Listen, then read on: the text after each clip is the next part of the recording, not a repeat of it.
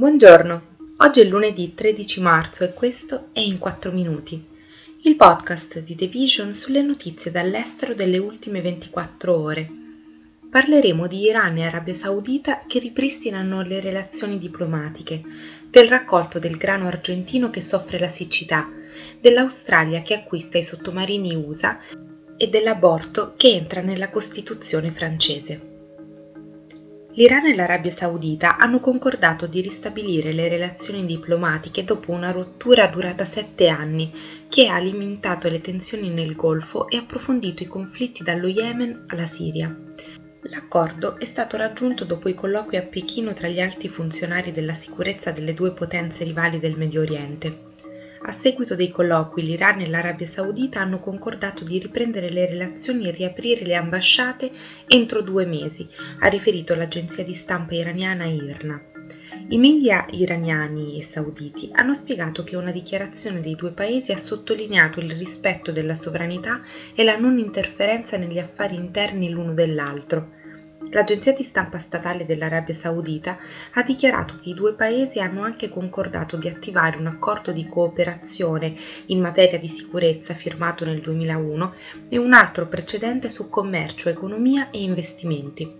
Il massimo funzionario iraniano per la sicurezza, Ali Shamkhani, che ha firmato l'accordo con il pari grado dell'Arabia Saudita Musaid bin Mohammed al-Aiban, ha elogiato la Cina per il suo ruolo nel riavvicinamento. Una storica siccità che sta devastando i raccolti dell'Argentina ha aggravato la crisi economica del gigante esportatore di cereali dell'America Latina, aumentando i timori di default e mettendo a rischio gli obiettivi concordati con il Fondo Monetario Internazionale.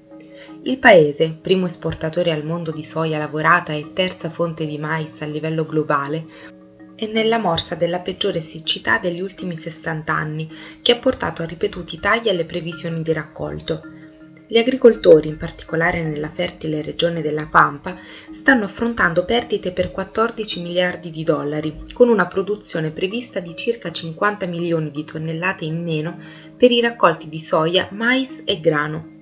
La siccità è un duro colpo per l'Argentina. Mentre si avvicinano le elezioni politiche di ottobre, il paese è già alle prese con un'inflazione del 99% e una serie di debiti locali e internazionali da rimborsare agli obbligazionisti e al Fondo Monetario Internazionale. Nell'ambito di un ambizioso accordo di difesa tra Australia, Gran Bretagna e Stati Uniti, la prima acquisterà fino a 5 sottomarini a propulsione nucleare di fabbricazione statunitense, che saranno consegnati nel 2030. L'accordo approfondisce un triplice patto di difesa volto a rafforzare il dominio militare a guida americana nella regione Asia-Pacifico nell'ottica di contrastare la Cina e si aggiunge a un'intesa di sicurezza del 2021 tra i paesi nota come AUKUS. Inoltre prevede anche l'acquisto da parte dell'Australia di una nuova classe di sottomarini con design britannico e tecnologia americana e la rotazione di sottomarini d'attacco statunitensi a Perth, nell'Australia occidentale, entro il 2027. L'iniziativa contribuirebbe a coprire una potenziale lacuna nelle capacità sottomarine dell'Australia, quando i suoi attuali sei sottomarini diesel andranno fuori servizio, L'accordo prevede anche piani di cooperazione a lungo termine su intelligenza artificiale, informatica quantistica, guerra informatica e missili. Il presidente Emmanuel Macron ha annunciato che nei prossimi mesi il suo governo presenterà una proposta di legge per inserire il diritto all'aborto all'interno della Costituzione francese. Già a febbraio l'Assemblea nazionale, la Camera bassa, aveva approvato l'inserimento del diritto all'aborto nella Costituzione, con 337 voti a favore, 32 contrari e 18 astenuti. La decisione arrivava in risposta all'onda di leggi anti-aborto adottate negli Stati Uniti dopo il ribaltamento da parte della Corte Suprema della sentenza Roe vs. Wade e per premunirsi da una regressione come dichiarato dalla deputata Mathilde Panot. Il testo ha integrato parte dei 300 emendamenti avanzati da destra e estrema destra nella speranza di riuscire a superare anche il successivo voto al Senato. La formula che è stata proposta per modificare l'articolo 34 della Costituzione è la legge determina le condizioni in cui si esercita la libertà della donna di porre fine alla sua gravidanza.